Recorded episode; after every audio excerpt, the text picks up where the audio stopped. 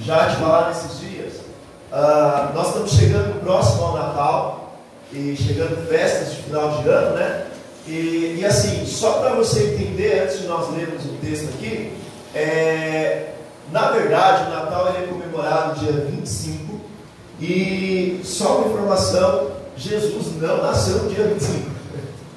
Então assim, por mais que se comemore o nascimento de Jesus no dia 25, o nascimento de Jesus não deu no dia 25. Pastor, quando que, Jesus nasceu? A Bíblia não registra a data de nascimento de Jesus. Ah, nenhum dos autores bíblicos traz o registro dessa data. E, mas, provavelmente, Jesus nasceu numa época entre agosto, setembro. Por quê? Porque na época do nascimento eles estavam fazendo o recenseamento, estavam fazendo a contagem. E para as pessoas fazerem o recenseamento da família, eles saíam grandes distâncias de um lugar para o outro. Então, enquanto aqui nós estamos no verão, lá em Israel eles estão no inverno. Então, e o inverno em Israel é um inverno muito rigoroso, de nevar mesmo. Então, não faz sentido as pessoas fazerem o recenseamento naquela época de grande distância na época do inverno. Pastor, por que, que se comemora o Natal no dia 25? Quando a, o Império Romano, ele teoricamente se converteu ao cristianismo, ah, antes o cristianismo era perseguido, mas agora com o Império Romano, o cristianismo passou a ser uma imposição. Então, ah, quando o Império Romano ele chegava eh, em outro país para dominar, eles obrigavam as pessoas a adotarem o cristianismo. E é, ali na região, principalmente na Europa, no dia 25 de dezembro, eles tinham uma grande adoração ao Deus Sol. Então eles consideravam o Sol como Deus, e como era uma virada entre inverno e próxima estação, eles faziam ali oferendas ao Deus Sol no dia 25. Então as cidades paravam, faziam grandes celebrações, e eles pegavam árvores, grandes árvores, e eles colocavam presentes debaixo dessas árvores para as entidades e para os deuses que eles serviam. Daí vem a árvore de Natal que você faz, coloca presentinho debaixo, mas naquele contexto a árvore ali era, é, os presentes na verdade eram oferendas a esses outros deuses. Eles também tinham o costume, sabe a guirlanda que as pessoas colocam na porta, às vezes a gente coloca, já viu? As guirlandas ali diziam para as entidades, para os espíritos, são bem-vindos na minha casa. Eu sei que hoje você não faz mais com essa mesma intenção, mas, né? Mas eles faziam com essa intenção. Então, o Natal era uma grande. Ah, não era nome Natal, Natal vem justamente dessa natividade, desse nascimento. Então, quando o Império Romano tomou aquela região, o que, que o Império Romano fez? O Império Romano trocou a comemoração Deus Sol para o nascimento de Jesus. Então, foi apenas uma troca de data. Existem muitas outras datas você comemora que não era cristã, mas era pagã, e aí foi imposto. Bom, dito isso, né, nós vemos hoje que o Natal, ele foi tirado Jesus do centro. E aí colocaram quem no centro do Natal? O papai? Noel. Tirou Jesus do centro e colocou o Papai Noel. Pastor, quem foi o Papai Noel? Papai Noel, e na verdade não tinha nada de papai, né? É, foi Nicolau de Mitra. Nicolau de Mitra foi um grande homem de Deus. E no dia 25, Nicolau de Mitra, ele saía dando presentes para os pobres, dando presente para as crianças. E ele ia tarde da noite ali e deixava para as crianças. Então, depois, a Igreja Católica adotou, é, canonizou Nicolau de Mitra e virou São Nicolau. Então, quando as pessoas estão comemorando aí o Papai Noel, na verdade, eles estão fazendo uma homenagem a São Nicolau. Então, é, essas coisas nós precisamos discernir e entender antes da gente entrar na questão do Natal. Hoje em dia, o que, que virou Natal? Eu costumo falar que o Natal virou o velhinho que faz comercial da Coca-Cola, capitalista, que faz você gastar uma grana no final do ano. Qual que é a nossa postura agora como cristão? Eu posso ter duas posturas. Falar assim, ó, Natal, Jesus não nasceu, era oferenda lá às entidades, Papai Noel era um santo, e eu sou crente, e eu não quero saber disso. Você pode ter outra postura que é o que? Ah, vou, vou celebrar Papai Noel, falar para os meus filhos que Papai Noel existe. Eu vou falar para você, eu falo para minhas filhas, quem deu o presente foi eu. Não foi Papai Noel. Porque eu trabalhei o mês inteiro para dar esse presente e Papai Noel vai levar ainda? Quem deu presente para você foi eu. Essa semana alguém perguntou, pastor, posso mandar um vídeo para sua filha, do Papai Noel dando um recado para ela? Falei, pode. Chamei minha filha, falei, filha, é, Papai Noel, na verdade era Nicolau de Mitra. Desculpa as crianças que estão aqui, que eu acabei de matar o sonho do Papai Noel. E os adultos também. Se você saber que o Papai Noel. Pai, se você é, gosta que seu filho crê em Papai Noel, eu acabei de acabar com isso, acabei de acabar. Bom, é, vou mudar, acabou com o meu sonho de Papai Noel. Deixa eu te falar uma coisa para você. Eu falei, filho, Papai Noel era Nicolau de Mitra. E aí hoje ela falou assim para mim, né, no carro, quando a gente estava voltando. Ela falou papai mais velha, papai, por que, que Nicolias não dá mais presente? Nicolias? Por que Nicolias? Aí eu falei, ah, Nicolau, ela é Nicolau lá que dava presente. Eu falei, é, então, ele já morreu. Né? Só baixa um pouquinho para mim. Dito tudo isso, qual é a minha postura? Minha postura é o seguinte: você fez ceia de Natal, me chamou para comer, eu estou lá.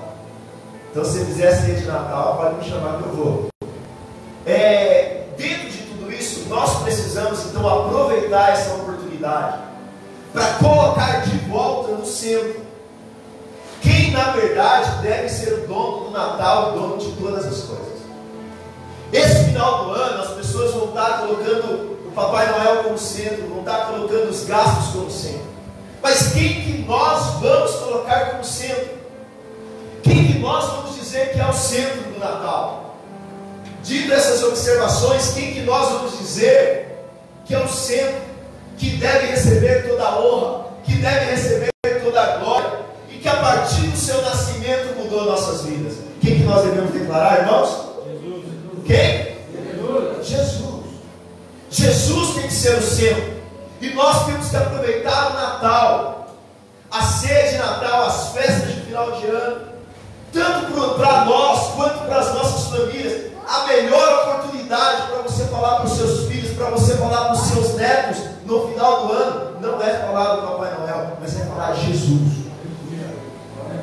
Não perca a oportunidade desse final de ano de trazer Jesus para o centro e falar verdadeiramente que é o centro do Natal. Quem deveria ser o centro do Natal? Que é Jesus. Amém? Fala assim comigo, o centro do Natal. É Jesus. Amém. A igreja, ela comemora o advento, né? Então o advento ela vai de 24 de novembro a 25 de dezembro. E eu quero nesses dias que antecede o Natal trazer uma série de mensagens sobre o nascimento de Jesus. Lembra, eu já te disse que Jesus não nasceu no dia 25. Mas vamos aproveitar que está todo mundo comemorando o Natal e vamos falar do nascimento do Rei dos Reis. Amém? E hoje eu quero falar de uma parte que com certeza você pula na sua Bíblia. Você está lá lendo a Bíblia, aí você fala assim: ah, vou ler isso aqui não. Ah, vou para o próximo.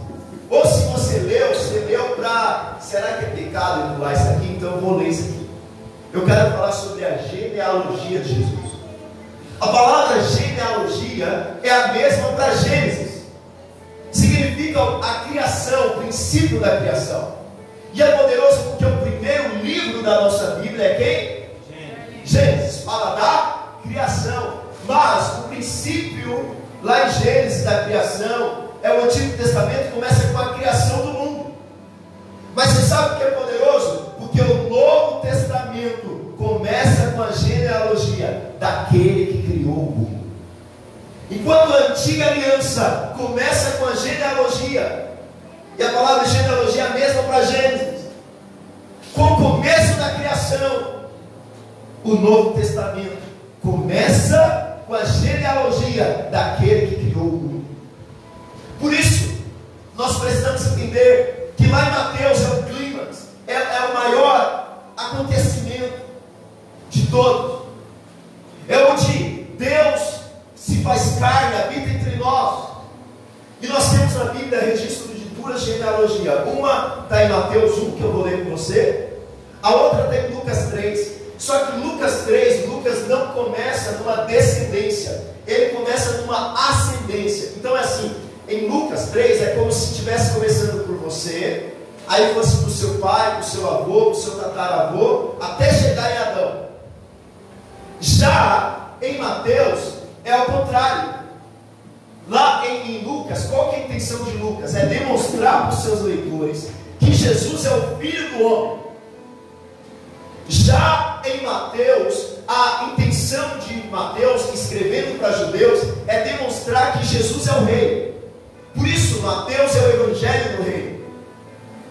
Agora, se você for ler Marcos, Marcos não tem genealogia. Porque Marcos aponta Jesus como servo, e servos não têm pais, servos não têm genealogia. Agora, João quer demonstrar para nós que Jesus é, é, Deus, é o Verbo. Por isso ele começa dizendo: no princípio era o Verbo, o Verbo estava com Deus, o Verbo era Deus, e o Verbo se fez carne e habitou entre nós, porque ele está dizendo para os seus leitores: olha, é, é, Jesus é Deus. Então por isso que nós temos quatro evangelhos. Se você olhar para mim, eu não vou usar eu não, vou usar os outros, porque aí os outros né, ficam mais constrangidos. Vem aqui, ô Marcelo.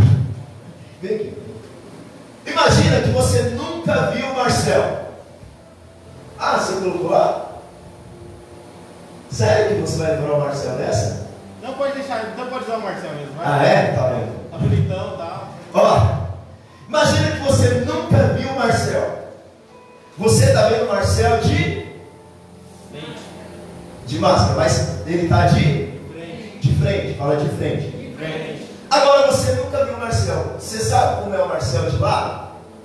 Não. O que que Mateus está fazendo? Mateus está mostrando uma das faces, certo? Aí nós temos, precisamos ver ele de lado agora. Então fica de lado. Imagina que aqui é Marcos mostrando ele como servo. Agora, como que é o outro lado?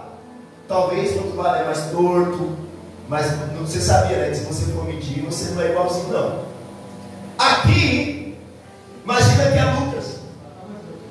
Tá mais torto, tá? E aí você não sabe como que é o Marcelo de Costa. Marcelo de Costa aí. João, amém? Obrigado, irmãos. Por isso que eu amo vocês, entendeu? Depois eu pago um, um dólar para você. Irmão, ou seja, os quatro evangelhos, evangelho só, é impossível mostrar tudo aquilo que Jesus é. Por isso que nós temos quatro evangelhos. Três deles são sinóticos, porque tem a mesma narrativa. E em Mateus capítulo 1, versículo 1, queria que você prestasse atenção. Diz, diz assim: olha só. Livro da genealogia de Jesus Cristo, filho de Deus, filho de Davi, filho de Abraão. Eu já queria aqui a gente parasse, porque eu quero que você preste atenção numa coisa. Jesus, ele nasceu de Maria, concebido pelo Espírito Santo, mas o pai que criou Jesus foi Davi? Quem foi? Foi Jô? José. Mas aqui ele está dizendo que Jesus é filho de e que Davi é filho de Abraão. É a primeira coisa que nós precisamos entender. Ele começa então dizendo onde Jesus se encaixa em cada uma dessas gerações. E por que que Jesus diz isso? Porque havia uma promessa desde a queda do homem, e quando o homem pecou, ele não pegou Deus de surpresa. Quando o homem pecou, antes da fundação do mundo, Deus já tinha dado a provisão. Antes do homem pecar, Apocalipse 13, 7, 8 diz que o cordeiro que morreu antes da fundação do mundo. Então, quando o homem peca, Gênesis 3,15, Deus já dá a promessa do Messias. Projeto para mim, Gênesis 3,15. Porém, aqui Deus está falando para Eva e para a serpente: porém, inimizade entre ti e a mulher, entre a tua descendência e o seu, e o seu descendente. Em Gênesis 3,15, Deus já está dizendo: da descendência da mulher, eu vou levantar um descendente, e esse descendente vai pisar na cabeça do diabo. Deus está dizendo: daquele que virá da mulher, eu vou levantar alguém, e esse alguém vai resolver o problema do pecado. A serpente que feriria o calcanhar, demonstrando que o ferimento de calcanhar não é um ferimento de morte, ou seja, mesmo que Satanás ferisse Jesus, mesmo que Satanás atingisse Jesus, ele ressuscitaria e ele pisaria na cabeça do diabo. Agora, na cabeça de Eva, de Adão, o que, que eles imaginam? Nasceu lá Abelzinho, né? Poxa, acho que é Abel. Mas não foi Abel. Veio Noé, mas não foi Noé. Mas havia uma promessa: vai vir o descendente. O descendente vai vir. E é interessante que então Deus separa o homem. E Deus chama o homem dentro de um povo idólatra. E esse homem é Abraão. E Gênesis 12, 1. Deus chama Abraão e diz assim: presta atenção, Gênesis 12, 1. Ora, disse o Senhor a Abraão: sai da tua terra, da tua parentela e da casa de teu pai, e vai para uma terra que te mostrarei dois. E de ti farei uma grande nação, te abençoarei e te engrandecerei o nome, sendo uma bênção. Abençoarei os que te abençoarem, amaldiçoarei os que te amaldiçoarem. Em ti serão benditas todas as nações da. Deus está dizendo: Abraão, eu vou te dar um descendente. E esse descendente não vai abençoar somente Israel, mas esse descendente, através dele, eu vou abençoar todas as nações da terra. O que Deus está dizendo aqui para Abraão é: lembra da promessa que eu dei para Eva? Essa promessa não morreu. Essa promessa ainda vai se cumprir. E então Deus, ele faz isso. E lá em Gênesis 22, versículo 18. Gênesis 22, versículo 18 diz assim: Nela serão benditas todas as nações da terra, porque obedecestes a minha voz. Então havia essa promessa de que através do descendente de Abraão, Deus daria o Messias. Pastor, o descendente não era Isaac. Isaac era apenas uma, aquilo que apontava para Jesus. Era o tipo de Cristo na antiga aliança. Mas o descendente que pisaria a cabeça da serpente ainda não tinha vindo. Eu imagino o diabo. É, o diabo estava na conversa com Eva. Deus diz: Olha, Satanás, do descendente da mulher vai vir aquele que vai pisar na sua cabeça. Então imagina, nasce Abel. E ele imagina que ele ficou de olho, né? Será que é Abel? Depois Noé. Rapaz, acho que esse cara aí fez a arca. Mas não era nenhum deles, apesar que todos eles eram uma preparação para que o Messias vinha. Abraão então tem um descendente. E esse descendente é Isaac. Isaac gera Jacó. E a promessa de Deus se estende a Isaac e a Jacó. Por isso é Deus de Abraão, Isaac e Jacó. Deus está pegando uma linha. Deus está pegando uma linha genealógica. Deus está pegando um trilho e dizendo: Eu estou separando o povo de entre a terra. Eu estou santificando esse povo. E da linhagem desse povo vai vir o Messias que vai pisar na cabeça de Satanás. Agora, Jacó, ele tem 12 filhos. Na verdade, ele é 12, uma é menina. Aí ele pega dois de José, Manassés. E ele pega e vira as 12 tribos. E Deus diz: Lembra da promessa que eu disse para Eva? Lembra da promessa que eu disse para Abraão? Agora, entre todas as tribos, eu estou separando uma tribo. E dessa tribo, que são dos filhos de Jacó, dessa tribo, eu vou levantar o meu descendente. Por isso, em Gênesis 49, 10, na profecia que Jacó está dizendo para o seu filho Isaac, ele põe as mãos e ele mesmo não está sabendo o que ele está profetizando, mas ele está profetizando e ele diz assim: o cetro, o governo, não se arredará de Judá, nem o bastão de entre os seus pais, até que venha Siló, e a ele obedecerão todos os povos. Deus está reafirmando: da tribo de Judá vai levantar aquele que um dia todas as nações da terra vão obedecer. Então passa-se o tempo. E agora, Abraão é a primavera de Israel. Abraão é onde começa a florescer uma nação.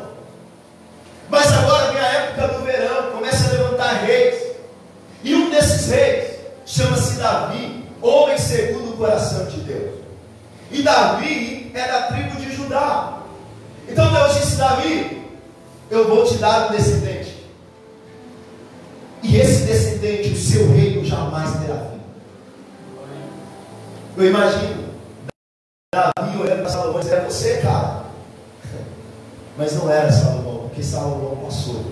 E lá em 2 Samuel, capítulo 7, versículo 12, acompanha comigo, diz assim: Quando os teus dias se cumprirem e descansares com teus pais, então farei, farei levantar depois de ti o teu descendente. É a mesma palavra de Gênesis 3,15.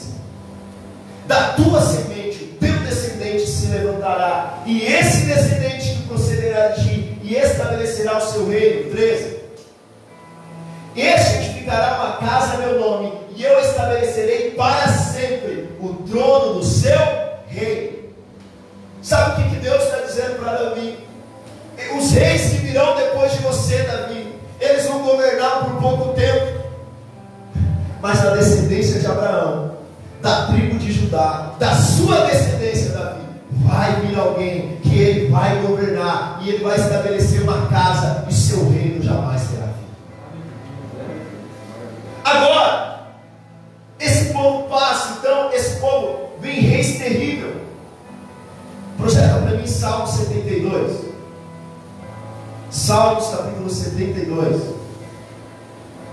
versículo 5. Olha só.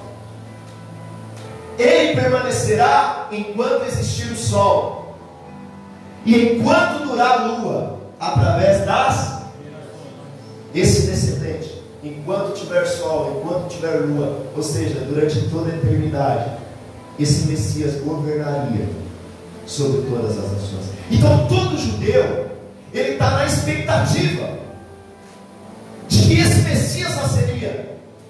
Os anjos do céu estão na expectativa, porque o dia que esse Messias nascer, ele vai pisar na cabeça da serpente, ele vai destronar Satanás, ele vai ser a redenção para toda a humanidade.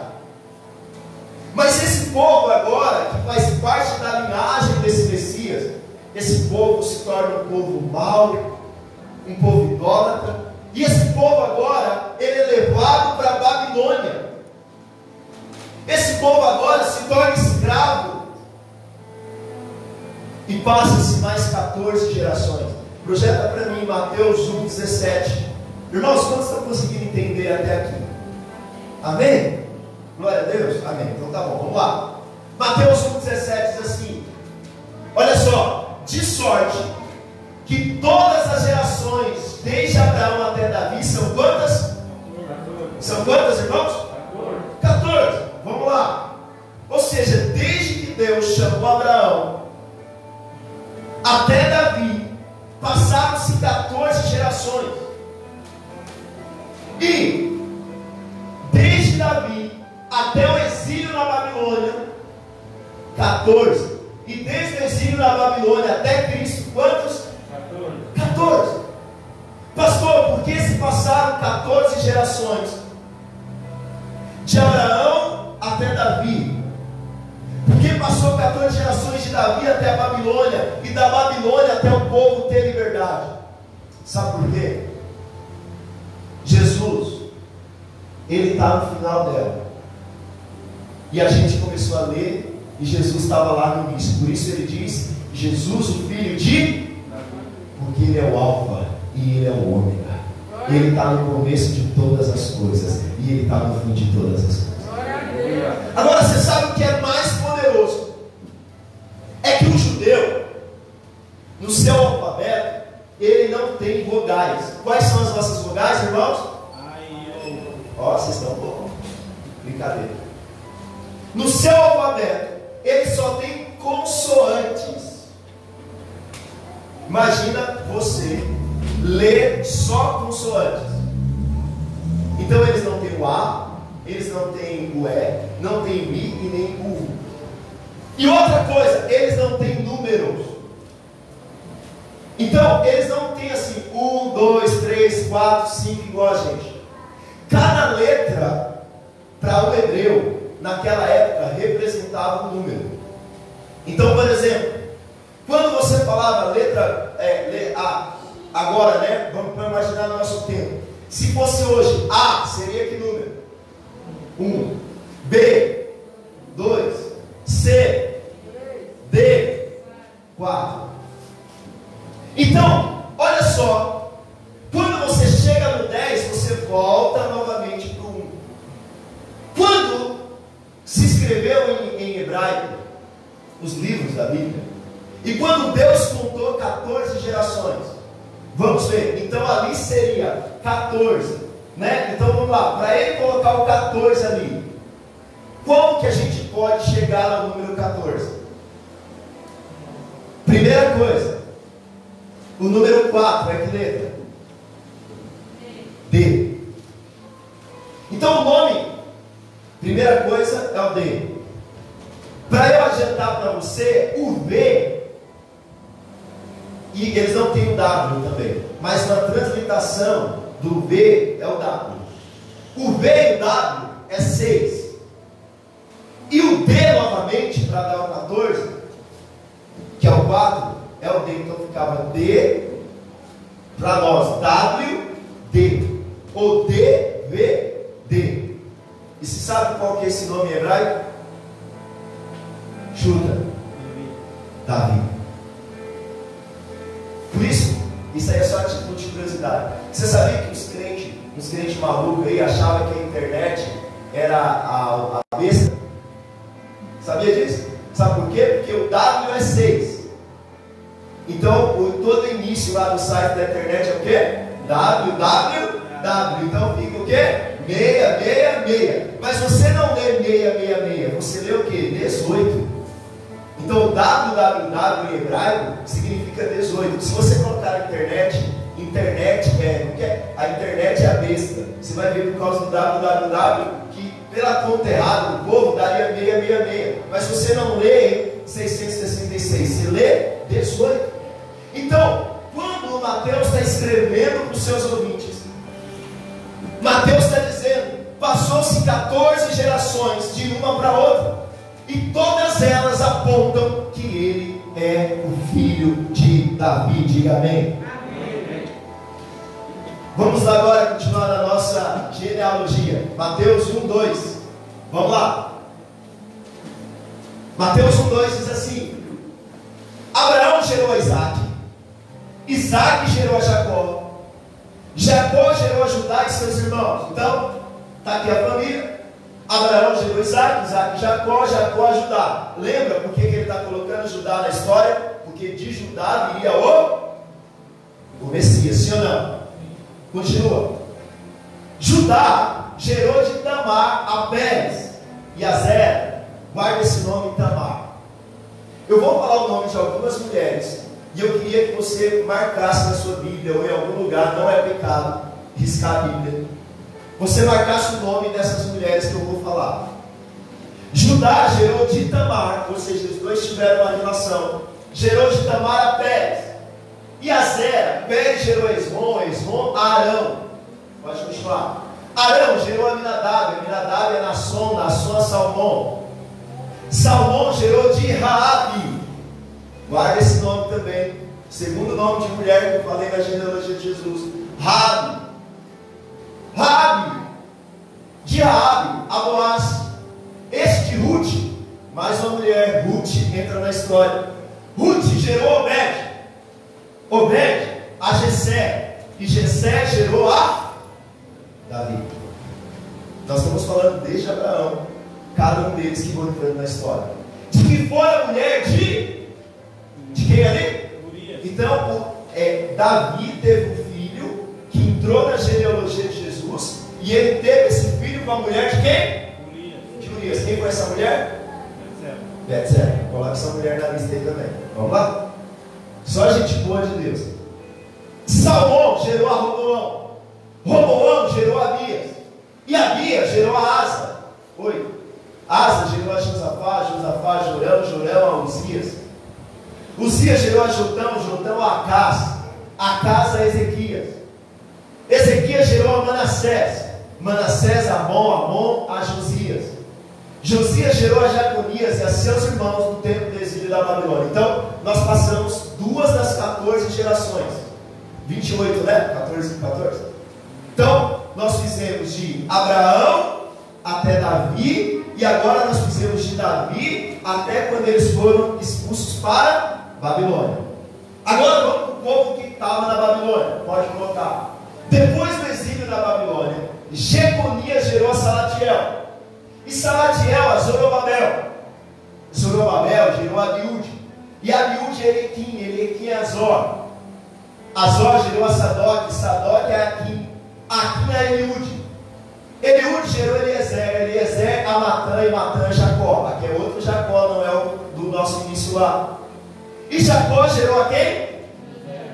Marido de? Do qual nasceu? Que se chama Cristo. Ou seja, Mateus pega de Abraão até Jesus e ele traça uma linha genealógica. Agora, o que, que isso tem a ver comigo, pastor? Primeiro, que se eu fosse você, a partir de agora eu separava todos esses nomes. Porque toda vez que você for ler o Antigo Testamento, você vai ver esses nomes. E você vai ver que esses camaradas fazem parte da família de Jesus. E o que cada um deles fez. Mas como essa não é a minha intenção aqui, eu quero que a gente entenda algumas lições que nós aprendemos com a genealogia de Jesus. Primeira lição: na genealogia de Jesus, vemos que Deus cumpre a sua palavra. Fala assim comigo, Deus, Deus sempre, a sua palavra e jamais falha. Irmãos, Deus começa em Gênesis 3,15 dizendo: Eu vou dar um descendente. Deus chama Abraão. Em Gênesis 12, onde nós lemos, Deus disse: Abraão, vou te dar um descendente. Projeta para mim Isaías 11:1.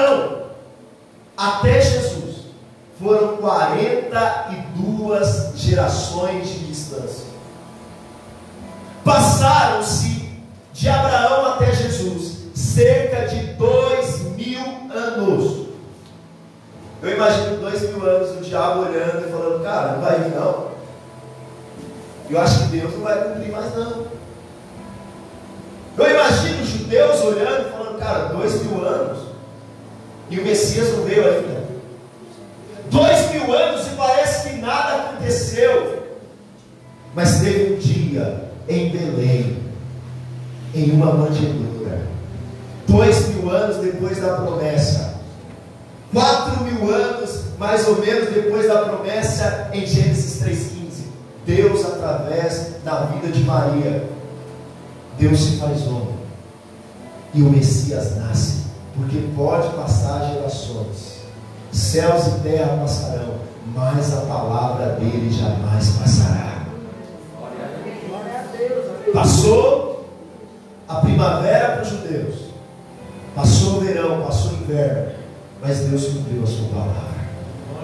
Por isso eu quero dizer o seguinte: passaram-se dois mil anos até que ele foi aos céus, mas ele disse que um dia voltaria para nos buscar. E talvez as pessoas por aí já perderam a esperança, mas eu quero dizer para você: assim como passou duas, dois mil anos, 42 gerações, Ele não deixará de cumprir a Sua palavra, a Sua palavra não falhará, e Ele voltará para nos buscar.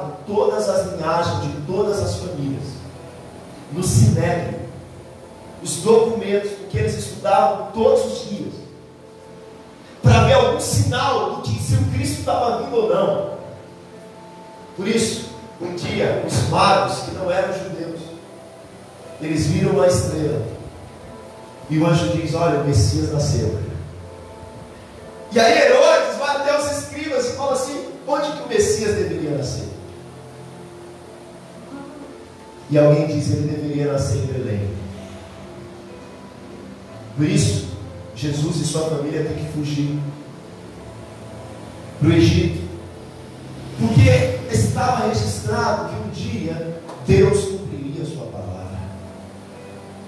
Eu quero dizer algo para você que Deus prometeu. A sua palavra não pode falhar. Porque as suas promessas são fiéis e verdadeiras. E aquilo que Deus promete, Ele cumpre.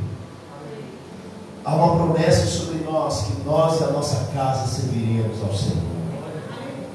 E talvez nós olhamos para situações, olhamos para as coisas, e nós não vemos sinais disso acontecendo, mas nós podemos nos apegar a essa promessa e dizer: se Ele cumpriu com Jesus, Ele também cumprirá conosco. Amém, irmãos? Agora, nós podemos ver também que na genealogia de Jesus havia pessoas más, havia pessoas terríveis. E eu quero destacar quatro tipos de pessoas que tinha na família.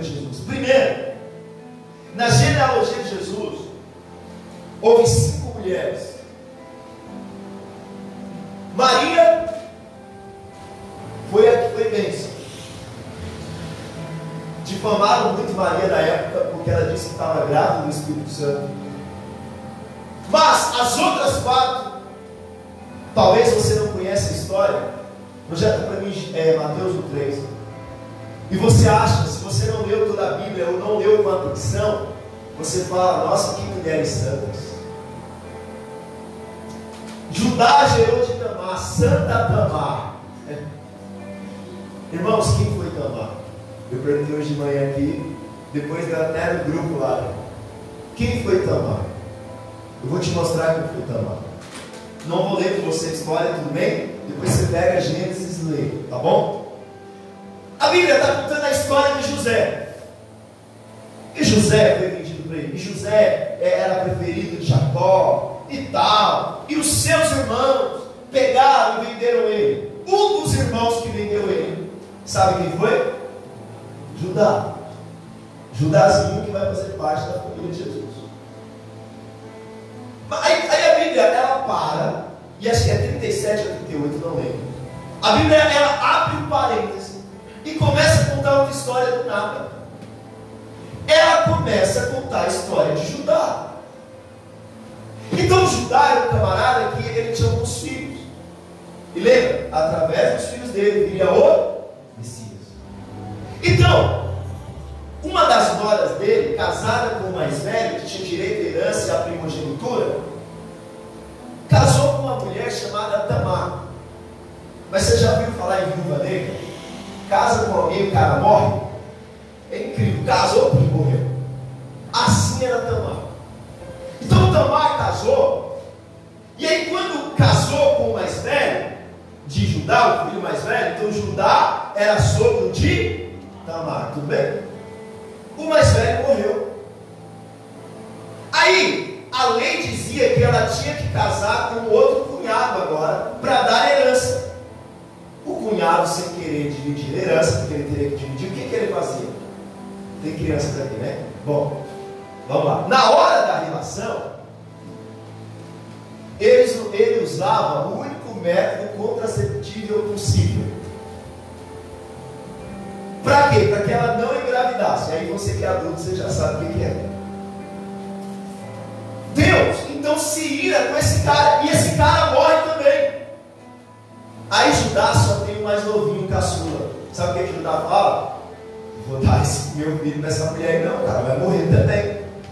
Então ele bolou uma estratégia, falou, Tamar, vai para casa dos seus parentes, bem distante, e quando a, o menino crescer, aí você casa com ele. E aí ele te dá descendência. Tudo bem? Tudo bem. Passou os anos e nada.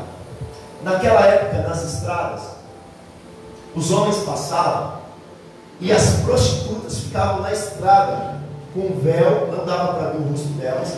Então eles ficavam, elas ficavam com o rosto coberto. E ali elas ofereciam o seu, entre aspas, serviço. E elas se prostituíam ali. Então Tamar perguntou: quando que Judá vai passar por aqui? E aí o amigo dele falou: olha, passa aqui em tal época. Então o que que Tamar fez? Colocou a roupa de prostituta, ficou na beira da estrada, quando o sogro passou, ela ofereceu o seu serviço para ele. Ou seja, Tamar se prostituiu. E o sogro também se prostituiu. Então ele disse: Ó, está aqui o meu bordão como garantia. Está aqui o meu bordão, minha autoridade. De que eu vou te pagar. E aí Tamar fala assim: passa o tempo, Tamar fala: manda buscar Judá, porque eu estou grávida. E aí Judá fala assim: vamos matar ela, vamos queimar ela. Onde já se viu isso? Então, quando chega, ela chega para o sogro e fala assim: Você reconhece de quem é esse bordão? Eu estou grávida de você, cabra safado. Tamar, ela se prostituiu com o próprio sogro. Eu vou falar de Judá daqui a pouco, tá? Mas agora eu quero falar de Tamar. Agora, o que, que Deus está dizendo? Que Judá gerou de Tamar o menino que nasceu dessa relação. Deus usou essa descendência para que viesse o Messias. Judá e Tamar entrou na descendência de Jesus. Já te escandalizou um pouquinho ou não? Você achou que era Santa Tamar, né? Vamos para a segunda mulher. Rabi. Essa aqui está mais fácil. Quem foi Rabi, irmãos? Prostituta de Jericó. Prostituta de Jericó. Jericó tinha uma grande muralha. E a muralha era tão grande que se colocava casas em cima das muralhas. Então, em cima dessa muralha tinha uma prostituta chamada Rabi. Então, quando o povo de Deus vai invadir Jericó, Rabi esconde os dois espias. E diz, fala assim, ó, quando vocês invadirem Jericó, derrubar as muralhas, ser benigno comigo e com a minha família. E ele diz assim, se o filho de, fio de escarlate estiver sobre a porta, você e sua família será salva. Está em Josué 1, 2, por aí. E aí essa mulher agora ela faz parte do povo de Deus. E agora ela se casa com um judeu. E ela entra na história do Messias. Terceira mulher que eu quero te falar. Então nós já vimos duas. Duas o que, irmãos? Duas mulheres que foram prostitutas. Duas prostitutas. Terceira mulher, Ruth. Quem foi Ruth? Quem foi Ruth, gente? Ruth, ela andou com a sogra, como que era o nome da sogra dela? Noemi. Noemi. E Ruth era o quê? Moabita. Pastor, quem eram os Moabitas? Você lembra de Ló? Ló ficou bêbado. Lá em Gênesis. Quando Deus destruiu a Sodoma e a Gomorra. E ele teve relação com suas duas filhas. De uma delas nasceu os Moabitas. Então os Moabitas eram considerados como malditos. Não podia entrar na casa de Deus. Um dia uma família de Israel vai para Moab. Todos os homens morrem. Mas Noemi, a sogra, volta com sua nora Moabita Ruth. E agora Ruth casa com Boaz. E por casar com Boaz, ela entrou. Olha lá, Salmão gerou de Raabe a Boaz, este a Ruth, gerou de Obed e Obed a Jessé. Ruth foi o quê? Bisavó, alguma coisa de Davi, né? Bisavó por aí? Bisavó de Davi. Ruth, uma moabita, vira bisavó de Davi.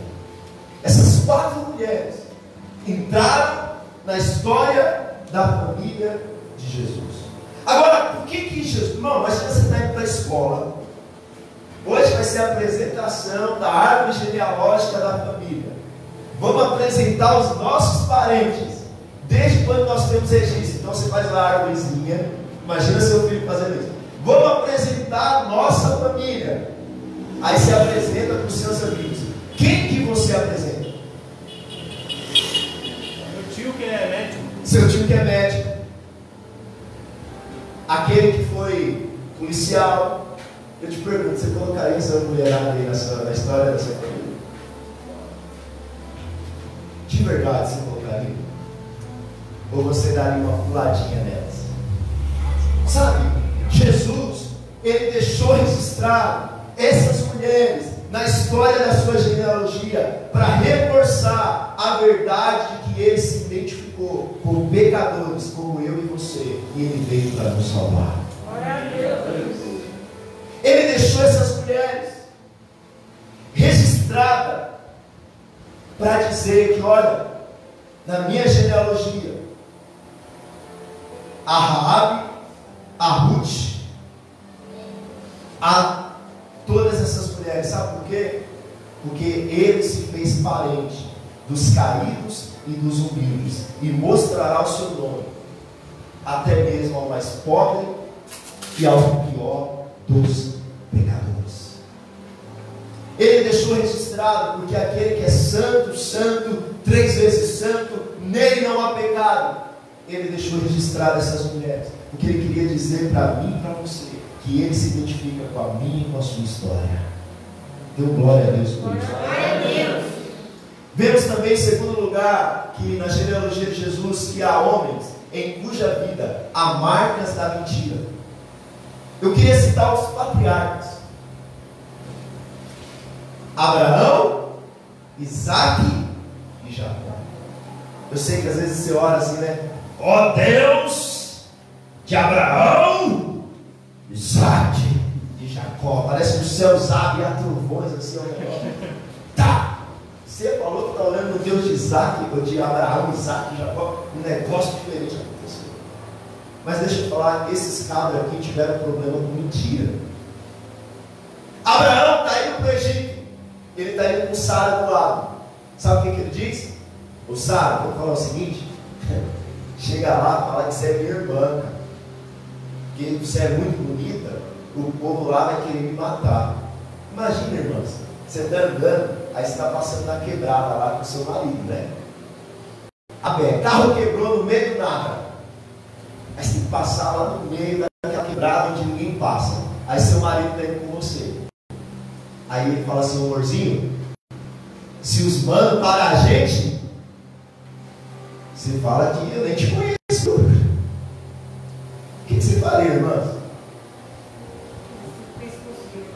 E agarrar no pescoço dele, né? Não?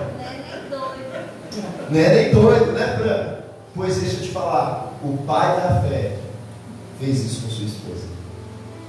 Isaac usou a mesma estratégia com os amalequitas. E Jacó? Quantos aqui tiveram no encontro?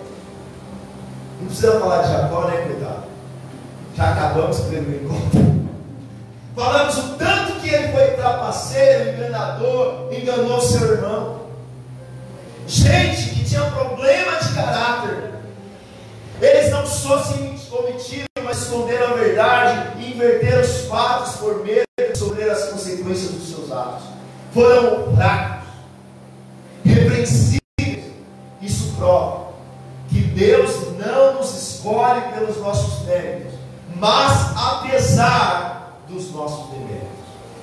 Você não foi escolhido porque você é bonzinho, cheirosinho, legalzinho. Não é por isso que você está aqui. Não é por isso que eu estou aqui. Nós estamos aqui porque, apesar de quem nós somos, Jesus resolveu nos escolher. Quantos ficam felizes por isso? É que você achou que de, de gente que tinha problema, Deus só tinha escolhido você, né? e eu. Em terceiro lugar, vemos na genealogia de Jesus homens cuja vida há marcas de violência. O que falar de Davi, irmão? Adulterou, e ainda matou o marido da mulher que ele adulterou. Das mulheres lá esqueci de pegar Betseba e falar dela, né?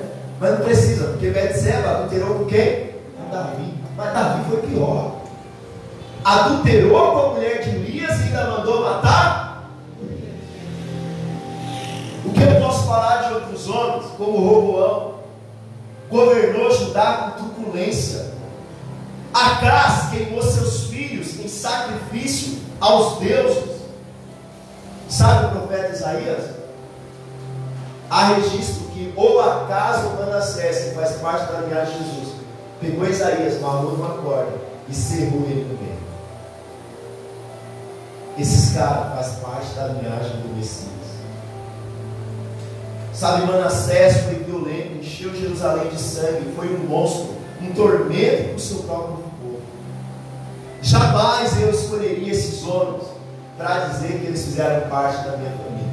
Sabe aquele primo que você fala assim, ah, fulano é seu primo? Só meu primo? Não, não foi. Mas tem seu sobrenome? Não, que deve ser coincidência. Deve ser um parente distante. Mas Jesus não se envergonhou. Sabe de dizer, eles fizeram parte da minha família. Jesus não se envergonhou de dizer, eles fizeram parte da minha genealogia. Sabe, em quarto lugar, vemos na genealogia de Jesus homens cujas vidas há marcas de idolatria. Salomão. Salomão, cara, teve 700 mulheres, 300 concubinas. Mas não é porque o cara era doido por sexo, não. Ele fez isso porque era com chavos políticos, para ele manter o reino em paz. Se ele começasse visitar uma mulher no dia, para terminar a última, ele demoraria três anos e meio. E você sabe o que ele fez? Ele pegou todas essas mulheres e pegou os deuses dela e adotou os deuses dela como deuses de Israel. Abandonou o Deus vivo e adotou esses deuses. Se tornou idólatra.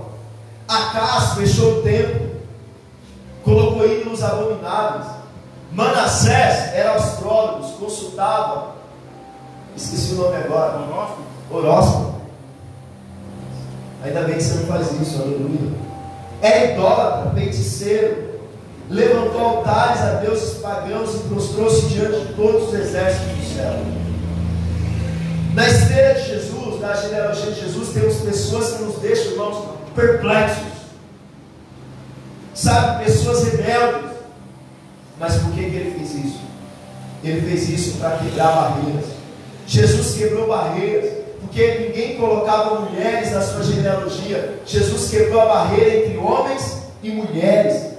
Passou a colocar mulheres na sua genealogia. Começou a quebrar barreiras e dizer que os homens não eram ali melhores que as mulheres. Jesus quebrou a barreira entre gentios e judeus. Jesus, ele quebrou barreiras entre pessoas boas e pessoas más. Ele demonstrou que a graça não é uma herança de família. Jesus demonstrou que filho de peixe, peixinho é, mas filho de crente, crentinho não é. Não basta você ensinar uma religião para o seu filho, ensinar costumes. Os seus filhos precisam nascer de novo. Seus filhos precisam crer em Jesus como único Senhor e Salvador. Vemos então que Ele alcança todos os pecadores. Queria que você ficasse de pé no seu lugar. Sabe, queria que você ficasse de pé no seu lugar. Eu queria te falar uma coisa. No mundo, no mundo, as pessoas, elas, há três tipos de pensamento sobre herança familiar. Há três tipos de pensamento sobre você herdar algo de alguém. Qual que é a primeira herança que o mundo diz? Primeiro, transferência genética de DNA. Então sabe aquela coisa quando a criança nasce e o outro diz assim, nossa, você é a cara do seu pai? Já viu isso? A biologia diz que nós recebemos uma carga genética dos nossos pais, por isso, tantas pessoas têm doenças que familiares já tiveram.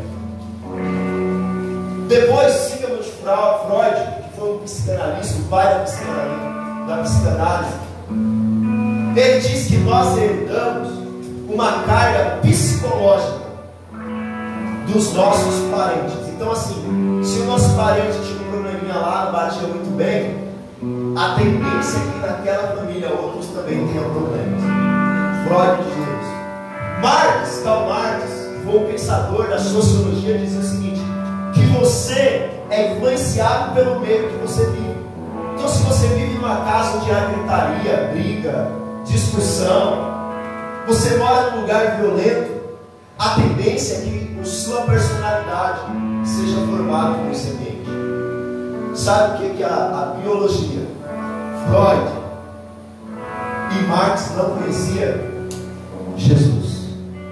Porque eu quero dizer algo para você. Não importa a família que você nasceu, não importa a carga psicológica que você recebeu, e não importa o lugar que você vive. Se você crer em Jesus verdadeiramente, Ele muda a sua história. Se você crer e continuar no processo, Ele muda a sua história. A Bíblia diz que Ele era o primogênito, o único Filho de Deus, mas Ele se tornou homem, se fez carne, morreu, e agora Ele é o primogênito, Ele é o primeiro entre muitos. Sabe o que é maravilhoso? que agora Ele não nos envergonha de nos chamar de irmãos. Ele é o nosso irmão mais velho. Mesmo com toda a nossa história passada, mesmo com toda a sua história passada, Ele não envergonha de dizer que você faz parte da família dele. Amém? Por isso, feche os seus olhos, nós vamos cantar essa música. Nós vamos cantar ao Senhor menino nasceu como filho se. Ele é o próprio Deus que vive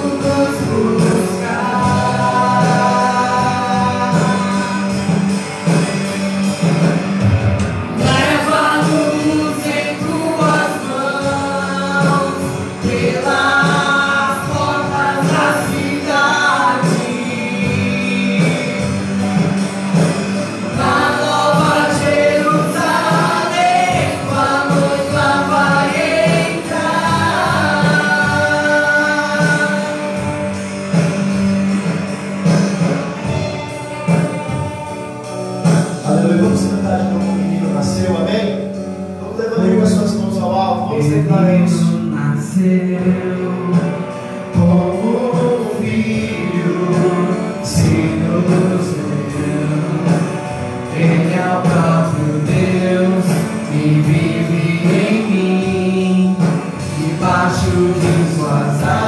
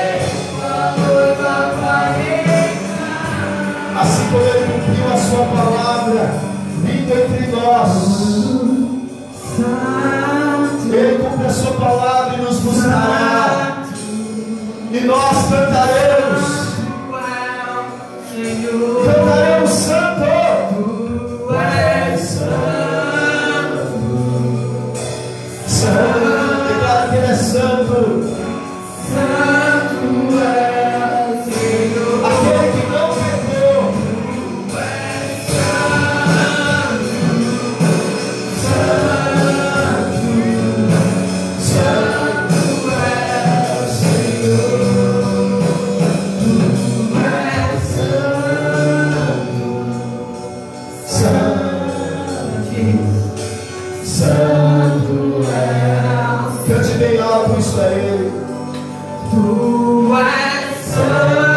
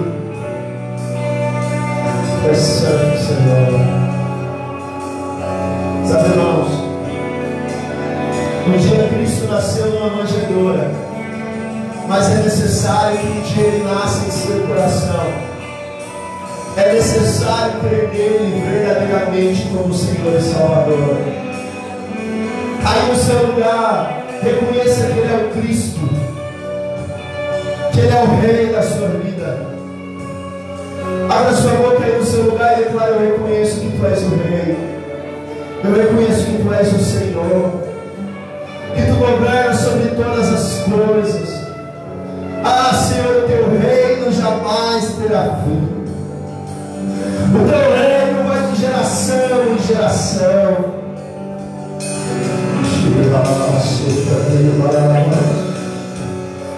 Oh, santo, santo, santo, santo. Um dia tu és um menino, é um menino lá no Jerusalém. Mas agora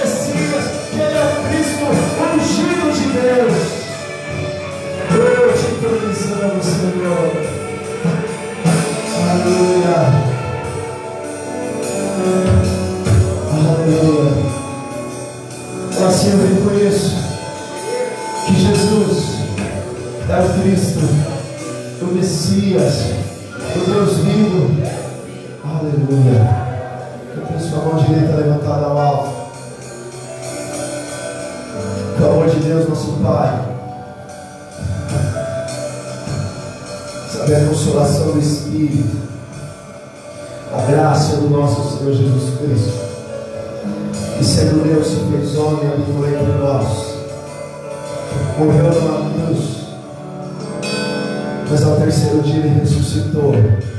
E ele governa soberano sobre todas as coisas para sempre. Amém. E o seu reino jamais terá fim. Aleluia. Fala ao Senhor, irmãos. Uma semana abençoadíssima, irmãos.